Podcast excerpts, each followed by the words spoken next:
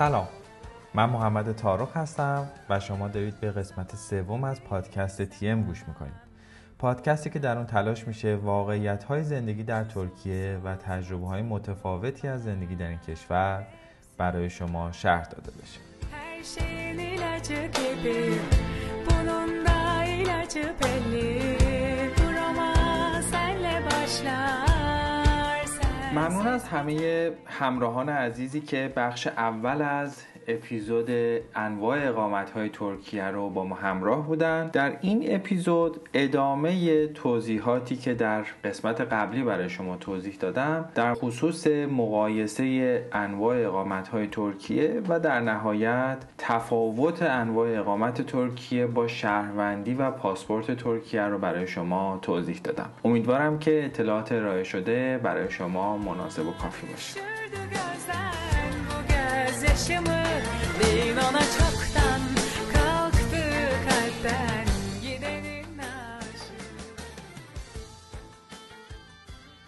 نوع بعدی اقامتی که وجود داره اقامت دانشجویی هستش. اقامت دانشجویی ترکیه به این نحو هستش که افراد می‌تونن با ثبت نام شدن توی دانشگاه های مختلف. می‌تونه دانشگاه دولتی باشه می‌تونه دانشگاه خصوصی باشه می‌تونه حتی دوره آموزش زبان ترکی استانبولی باشه. در این قالب هم اقامت دانشجویی ترکیه رو دریافت بکنن و خب این اقامت دانشجویی مزایای زیادی داره. مثلا اینکه هزینه های خریدهای مختلفشون با تخفیف های متفاوتی ارائه میشه. مثلا اگر محصولات اپل رو بخوان تهیه بکنن یک درصدی تخفیف بهشون میدن با کارت دانشجوییشون. اگر که بخوان از سرویس های مختلف مثل اسپاتیفای مثل ابزارهای گوگل یا مثلا مثل آفیس 360 از هر کدوم از این سرویس ها بخوان استفاده بکنن یک تعداد خیلی زیادی سرویس هست. حالا من بخشش رو دارم اشاره می‌کنم بهشون. در این حالت ها می‌تونن از تخفیفات دانشجویشون استفاده بکنن و بهره ببرن. این یک بحث هست. نکته خیلی خوبی هست براشون و می‌تونن استفاده بکنن اینکه در بازه زمانی که دارن تحصیل می‌کنن اون بازه زمانی جز بازه ای که برای شهروندیشون محاسبه میشه در نظر گرفته میشه. یعنی چی؟ یعنی اینکه اگر شخص قرار باشه در ترکیه پنج سال کار بکنه و اقامت کاری داشته باشه و تبدیل بشه به شهروند ترکیه اگر شخصی اینجا دانشجو باشه و درس بخونه نصف مدت زمانی که برای تحصیلش در خاک ترکیه حضور داشته جز روزهایی محاسبه میشه براش که می‌تونن برای شهروندی اقدام بکنن. من یک مثال برای شما بزنم که موضوع بیشتر جا بیفت. یک شخصی ممکنه بیاد اینجا از دوره کارشناسی بخواد درسش رو بخونه چهار سال کارشناسی می‌خونه دو سالم ارشد می‌خونه 6 سال اینجا برای درس خوندنش توی ترکیه حضور داشته. خب این 6 سال سه سالش برای مدت زمان شهروندی محاسبه میشه. روزهاش رو روز شماری می‌کنن. اصطلاحی که در فارسی می‌تونیم ترجمه بکنیم. روز شماری می‌کنن و به عنوان روزی برای حضور در ترکیه و استفاده برای شهروندی ترکیه استفاده میشه. و بعد از اینکه فارغ و تحصیل شدن از دوره فوق لیسانسشون. اون زمان هستش که فرض کنید میرن تو شرکتی شروع می‌کنن به کار کردن و اون شرکت هم براشون اقامت کاری می‌گیره. خب این اقامت کاری اگر دو سال ادامه پیدا بکنه با سه سالی که قبلش به صورت تحصیلی داشتن توی ترکیه درس میخوندن اینها رو مجموعش رو با هم حساب بکنیم مدت زمان پنج سال که برسه می‌تونن برای شهروندی ترکیه اقدام بکنن و دریافت بکنن این موضوع رو. این هم باز از نکته های مثبت اقامت تحصیلی و دانشجویی ترکیه هست که در مدل های مختلف ارائه میشه. خب آخرین گزینه ای که می‌خوایم در موردش صحبت بکنیم بحث شهروندی ترکیه هستش. شهروندی ترکیه تابعیت این کشور هست. حالا این رو با اسمهای مختلفی صدا می‌کنن. مثل پاسپورت ترکیه مثل شهروندی ترکیه مثل تابعیت ترکیه مثل citizenship ترکیه. هر کسی ممکنه از اصطلاحات مختلفی استفاده بکنه. اما معنا و مفهوم کلیش چیه؟ معنا و مفهوم کلیش اینه که دولت ترکیه با توجه به مدل های مختلفی که در اختیار مردم دنیا قرار داده گفته که اگر بیاین از این موقعیت ها استفاده بکنید من شهروندیم و تابعیتم رو به شما ارائه می‌کنم. مثلا چیزی که الان خیلی باب هست و همه دارن ازش استفاده می‌کنن و واقعا حجم خیلی زیادی از کل دنیا دارن از این موضوع بهره می‌برن بحث سرمایه گذاری ملکی هستش که با 250 هزار دلار در زمانی که الان داره این پادکست ضبط میشه چون ممکنه که این قانون تغییر بکنه. از سال 2018 این قانون تغییر کرد از 500 هزار دلار اومد به 250 هزار دلار. قبلا هم یک میلیون دلار سرمایه گذاری ملکی بود اما الان در زمانی که داریم صحبت می‌کنیم و این پادکست داره ضبط میشه که تاریخ 18 نوامبر 2021 هستش این به قیمت سرمایه گذاری ملکی در ترکیه 250 هزار دلار هستش. اشخاص می‌تونن یک یا چندین ملک رو در ترکیه خریداری بکنن و شهروندی ترکیه رو دریافت بکنن. این شهروندی به معنای این هستش که شخص در ترکیه به دنیا آمده. البته که این موضوع از گزینه های مختلف و از دیدگاه های مختلف بررسی شده صحبت شده. یک بازه زمانی طولانی در ایران. یک فایل های صوتی خیلی جابجا شد و فایل های تصویری زیادی جابجا شد برای اینکه افرادی که شهروندی ترکیه رو می‌گیرن چون محل تولدشون شهرهایی از ایران هست و یا نام ایران خورده. مشکل ساز براشون خواهد شد و ارزش نداره این پاسپورت براشون. من در این پادکست نمی‌خوام به این موضوع اشاره داشته باشم. هرچند که می‌تونم یک اپیزودی رو به صورت تمام و کمال در مورد این موضوع صحبت بکنم دیدگاه خودم رو هم اعلام بکنم بابت این موضوع.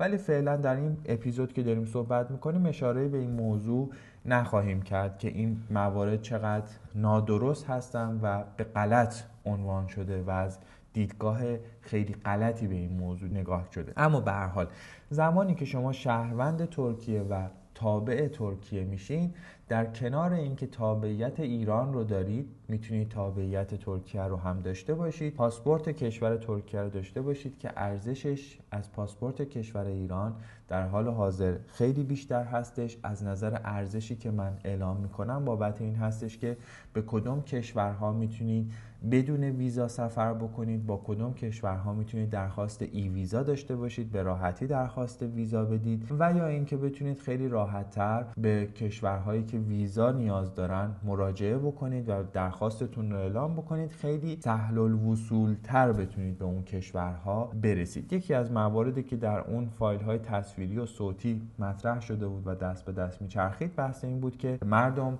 پاسپورت ترکیه رو خریداری نکنید سرمایه گذاری ملکی نکنید اونجا. به ضررتون هست چون با این پاسپورت اروپا و آمریکا نمی‌تونید برید. من بعید می‌دونم کسی توی ترکیه این موضوع رو اعلام کرده باشه که افراد می‌تونن با پاسپورت ترکیه بدون ویزا به اروپا و آمریکا برن. اگر این کارو کرده باشن از ابتدا هم دروغ گفتن اگر کسی این کارو کرده باشه.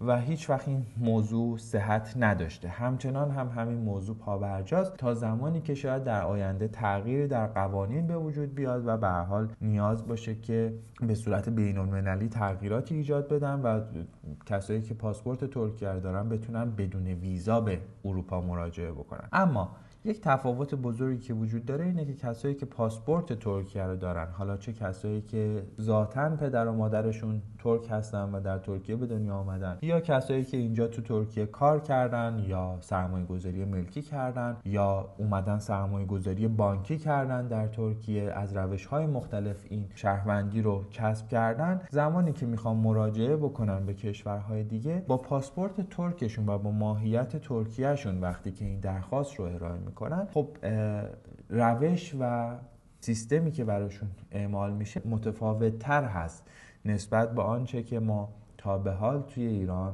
تجربهش کرد. پاسپورت ترکیه و تابعیت ترکیه چه مزایایی داره. ببینید برای زندگی کردن در ترکیه اگر کسی قصد این رو داشته باشه که بخواد در ترکیه زندگی بکنه تفاوت‌های بسیار بسیار بسیار زیادی رو براشون ایجاد می‌کنه. این رو کسی می‌تونه در موردش صحبت بکنه که در ترکیه زندگی کرده باشه و گزینه های مختلف و انواع اقامت رو بررسی کرده باشه و یا تجربهش کرده باشه اون افراد می‌تونن خیلی واضح در مورد تفاوت ها با شما صحبت بکنن. من خودم مدل های مختلفی از اقامت رو در ترکیه تجربه کردم و زمانی هم که پاسپورت ترکیه رو دریافت کردم و شهروندی اعطا شد به من تفاوتهاش رو به صورت شخصی کاملا حس کردم. این تفاوت ها زمانی بوده که ما ثبت شرکت خواستیم بکنیم حساب بانکی خواستیم باز بکنیم برای شرکت. انتقال وجه هایی که داشتیم چه به لیر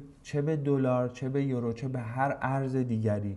چه محدودیت هایی داشتیم در زمانی که شهروندی ترکیه رو نداشتم و چه زمانی که بعد از شهروندی ترکیه کسب شد چه اتفاقاتی افتاد. اینها همش تفاوت های بسیار بسیار بزرگی هستش که واقعا ملموس هست. یعنی برای کسی که می‌خواد در ترکیه زندگی بکنه بیزینس بکنه هر کاری می‌خواد اینجا انجام بده این موضوع بسیار بسیار تاثیرگذاره و اصلا سبک زندگیش رو تغییر میده. از کوچکترین چیزی که شما در نظر بگیرین تا بزرگترین اتفاقات برای کسی که شهروندی ترکیه رو داره یا اقامت ترکیه رو داره کاملا با هم متفاوته. مثلا کوچکترین چیزهایی که من دارم خدمت شما عرض می‌کنم مثلا اینترنت خونگی هستش که شما تهیه می‌کنید. شما می‌تونید اینترنت فیبر رو برای خونتون تهیه بکنید با سرعت بسیار بالا راحت به صورت آنی درخواست می‌دید براتون اینترنت رو هم میارن. اما یک بحثی هست. زمانی که شما اقامت ترکیه رو دارید و تابعیت ترکیه رو ندارید نوع اینترنتی که به شما میدن بسته ای که شما می‌تونید خریداری بکنید بسته های اینترنتیتون محدودتره و قیمتش هم بالاتره. شما این موضوع رو فقط در ترکیه نبینید برداشت غلط نشه که خب به هر حال توی ترکیه مثلا افراد نشستن اینجا و بخوان که از مردم سوء استفاده بکنن. نه به این شکل نیست. تو کل دنیا این شکلیه. شما تو همین ایران هم اگر مراجعه بکنید به شهرهای مختلف که جاهای توریستی داره می‌بینید که ورودی محلهای توریستی به تومن و یا به دلارش متفاوت هست. یا افرادی که ایرانی هستن وقتی وارد می‌خوان بشن. مثلا فرض فرمایید که توی کاشان باغ فین رو می‌خواین مراجعه بکنید ورودی که می‌خواین پرداخت بکنید اون ورودی شما به عنوان یک طبعه ایرانی یک عددیه.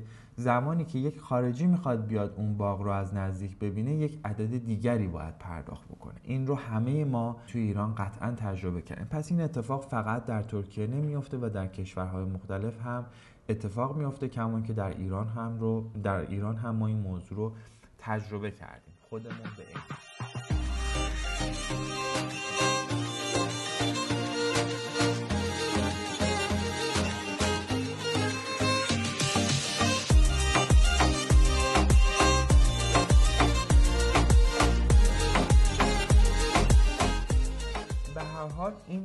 تغییرات و تفاوت ها وجود داره در ترکیه و این ملموس هست برای افراد. زمانی که شما اینترنتتون رو با تابعیت ترکتون می‌خواین بگیرین قیمت ها متفاوت تره قیمت ها برای شما پایین تره دستتون خیلی بازتره پکیج های مختلفی هست که شما می‌تونید تهیه بکنید فرزن با در حال حاضر که داریم صحبت می‌کنیم ممکن در آینده و یا در گذشته قوانین متفاوت بوده باشه. اما در حالی که داریم صحبت می‌کنیم با اقامت کاری با اپراتور ودافون شما نمی‌تونید سیم کارت جدید تهیه بکنید. خب این مشکل بزرگی هستش که وجود داره.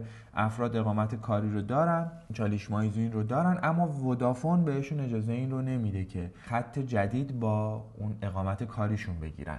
دلایلش رو هم من پیگیر شدم صحبت کردم زمانی که اقامت کاری داشتم و پیگیر این موضوع بودم. پیگیری کردم و دلیلش هم این بود اعلام شد به من که زمانی که شما اقامت کاری دارین هر لحظه ممکنه اون شرکت به شما دیگه نخود مجوز این رو بده که در اون شرکت کار کنید. و اون سیم کارت تکلیفش مشخص نیست. چون اون اقامت کاری بستگی داره به اون شرکتی که شما باش دارین کار می‌کنید این قانون برای ترکسل یا ترک تلکام وجود نداره. ولی برای ودافون وجود داره.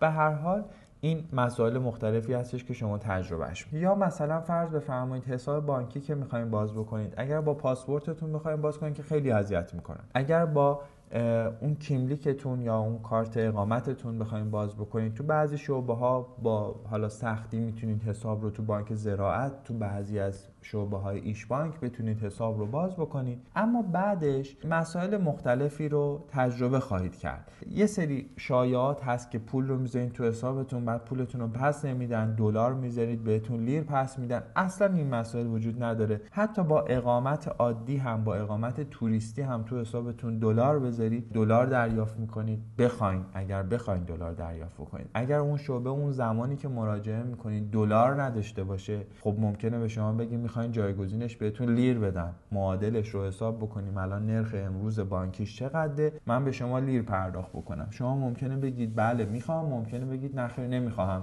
من فردا میام. به من فردا برای من پول بیارید. دلاری بیارید. من دلاری می‌خوام پولم رو بردارم.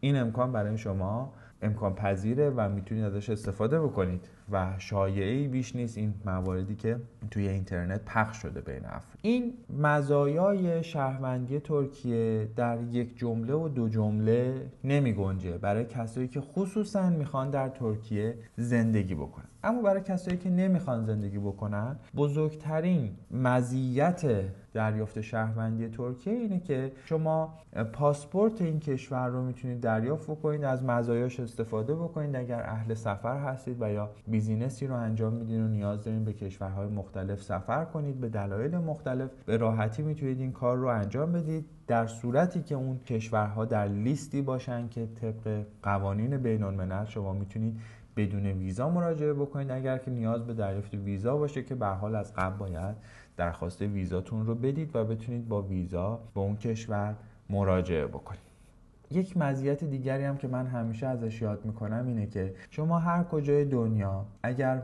مشکلی براتون به وجود بیاد فرض بفرمایید شما در آمریکا سفری رو رفتید و یک دزدی میاد جیب شما رو می‌زنه. فرض می‌کنیم بر فرض مثال این اتفاق میفته شما اولین کاری که می‌کنید اگر حالا اقوامتون اونجا نباشن که بخوایم بهشون پناه ببرین اولین کاری که می‌کنید میگردید سفارت ایران رو پیدا می‌کنید و مراجعه می‌کنید اونجا به عنوان محلی از خاک کشورتون که نماینده های اون کشور که دارن اونجا سرویس و خدمات میدن به شما کمک بکنن. حالا من مثال آمریکا رو زدم ما سفارتی تو آمریکا نداریم. مثال حالا فرض بفرمایید که در آلمان مسافرتی رو رفتید و این اتفاق افتاده و یا در فرانسه در شهر پاریس مسافرتی رو رفتین و این اتفاق براتون افتاده. اینم بر حسب تجربه خدمت شما عرض می‌کنم.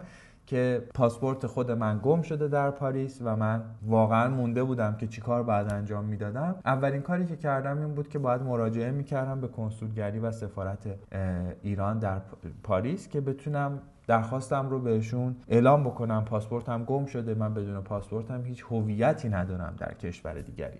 رو همین حساب مراجعه کردم و واقعا با آغوش باز پذیرایی کردن کمک کردن و به سرعت مشکل من رو برطرف کردن که من بتونم از حالا پاریس خارج بشم و بتونم به ادامه سفرم برم و در کشور دیگری بتونم نسخه اصلی پاسپورتم رو دریافت بکنم و بتونم برگردم به ایران. این موضوع خب از طریق کنسولگری ایران در فرانسه اتفاق افتاده. حالا تصور کنید این موضوع برای شما اتفاق بیفته خدایی نکرده و بخوایم که تصمیم بگیریم و کجا باید مراجعه بکنیم. در این حالت دو تا کشور هستن که حامی شما هستن.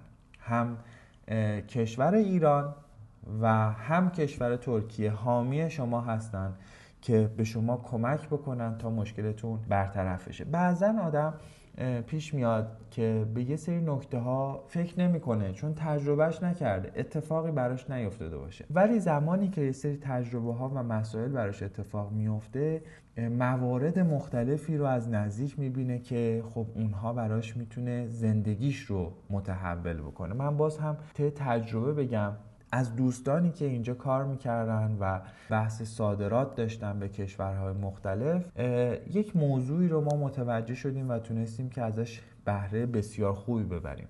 با توجه به روابط مالی و اقتصادی که بین ترکیه و آلمان وجود داره ما تونستیم یک سری محصولات رو که به نروژ صادر می‌شد رو بدون اینکه مالیات خیلی خیلی زیادی رو پرداخت بکنیم و با استفاده کردن از چند بند مختلف یک سری محصولات رو از ترکیه صادر کردیم به آلمان با مالیات بسیار بسیار پایین و از آلمان به صورت زمینی اون اجناس به نروژ انتقال پیدا کرد و هزینه جابجایی اون اجناس بسیار بسیار پایین بود. خب این موضوع برای کسایی امکان پذیر بود و تونستن ازش استفاده بکنن که تابعیت ترکیه رو داشتن.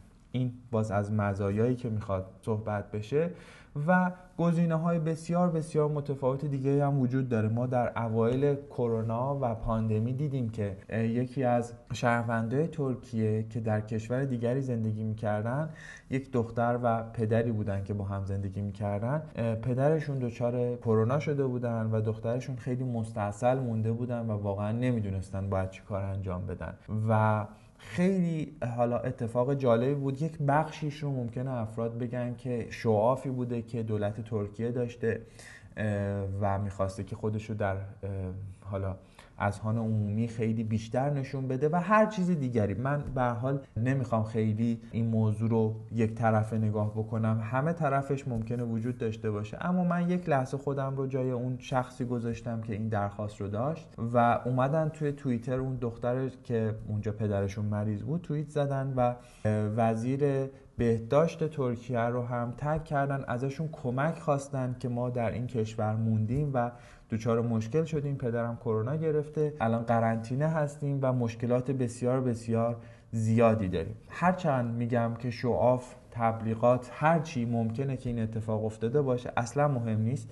ولی واقعیت امرین بود که یک خانواده از طریق وزیر بهداشت مورد ساپورت قرار گرفت. یک هلیکوپتری به صورت اختصاصی رفت دنبالشون. برشون داشت آوردشون ترکیه پدر درمان شد کاملا مشکل برطرف شد و بعد به راحتی تونستن به ادامه زندگیشون و مسیرشون ادامه بدن. این موضوع موضوع بسیار بسیار جذابی هست. کمک هایی که آدم می‌تونه از کشورش و جایی که بهش تعلق داره دریافت بکنه. شما هم به هر روشی سرمایه گذاری ملکی هست سرمایه گذاری بانکی هست.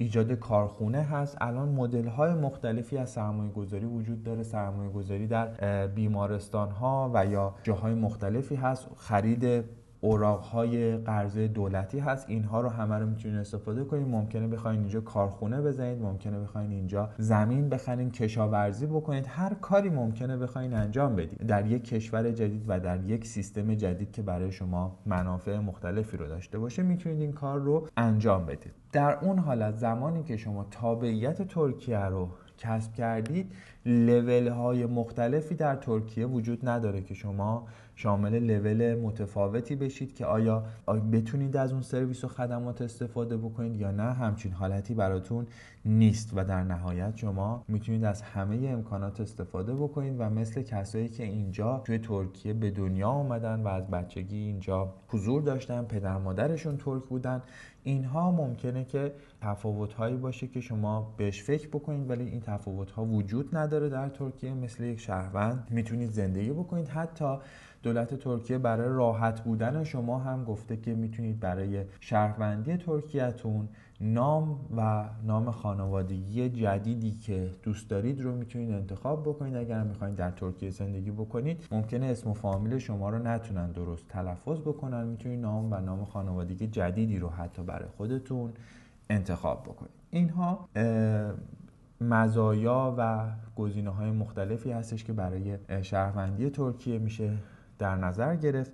روش های متفاوتی هست. الان ما بحثمون این نیستش که بخوایم روش ها رو اعلام بکنیم. بیشتر سعی کردیم اشاره بهش داشته باشیم تا ذهن شما روشنتر باشه نسبت به این موضوع. و در نهایت هم تفاوت های شهروندی ترکیه و اقامت ترکیه رو بخوایم به صورت تیتروار بهش اشاره بکنیم. همین مسائلی هستش که در گذشته و در همین فایل صوتی و در پادکستی که با هم دیگه تا اینجای کار با هم جلو اومدیم اشاره شد که مثلا شما اگر بخواین شهروند ترکیه باشین چه امکاناتی در اختیارتون هست؟ اگر بخواین اقامت ترکیه رو داشته باشید چه امکانات دیگری در اختیارتون هست؟ اینها تفاوت هایی هستش که برای این موضوع وجود داره و شما می‌تونید بر اساس نوع خواستتون و نوع نیازی که دارید از این موقعیت ها استفاده کنید و بهره رو ببرید. امیدوارم که این پادکست برای شما مفید بوده باشه و امیدوارم که در بازه های زمانی آینده بیشتر بتونیم با شما همراه باشیم. اطلاعات بیشتری که مد نظرتون هست رو به شما ارائه بکنیم و بتونیم به حال پلی باشیم برای ساختن زندگی جدید در ترکیه در صورتی که تصمیم ggerefte باشید بخواید این کار رو انجام بدید. ممنون از شما که وقت گذاشتید و به امید دیدار. Anlatsam da anlamazlar. Gökyüzünde ay parlardı saçlarında yakamozlar. Rüzgar savursun saçını Elin silsun gözyaşını Beklesene mabaşuni Elbet bir gün kavuşuruz. Sevda çiçeği solmazsa Yüreğim seni bulmazsa Kavuşmak nasip olmazsa Türkülerde buluşuruz